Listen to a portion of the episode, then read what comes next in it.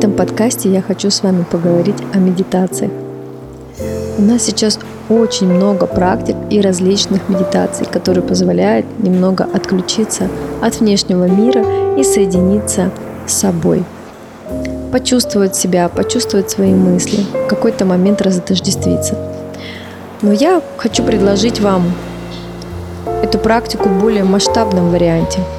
А что если вы посмотрите на то, что вся наша жизнь это и есть сплошная медитация? Куда бы вы ни пришли, вы можете быть в состоянии наблюдения и медитировать, и видеть, что происходит вокруг вас, и при этом быть активным участником, но одновременно наблюдать себя со стороны.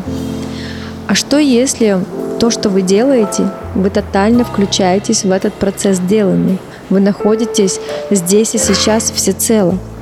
И, соответственно, это и есть тоже медитация.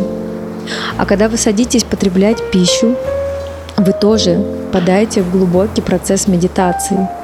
Вы не думаете ни о чем, вы просто чувствуете и просто вкушаете эту пищу. Фактически сейчас мы с вами пребываем в параллельных реальностях. И одна из этих реальностей, когда мы ощущаем физические действия, а другая реальность, она многомерная, и она происходит именно в медитации.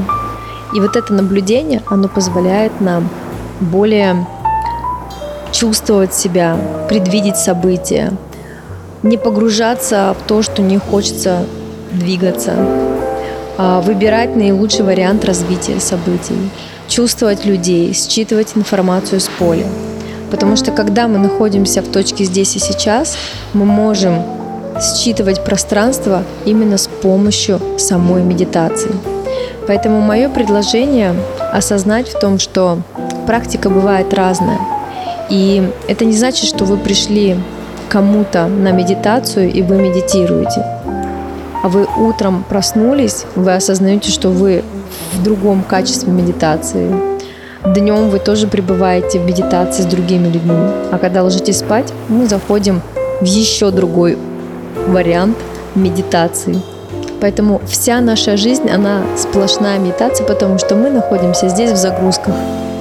И когда вы начинаете это осознавать, вы начинаете четко видеть, что вы перестаете цепляться за уловки этой матрицы, которые вас выводят из себя и выводят из состояния равновесия.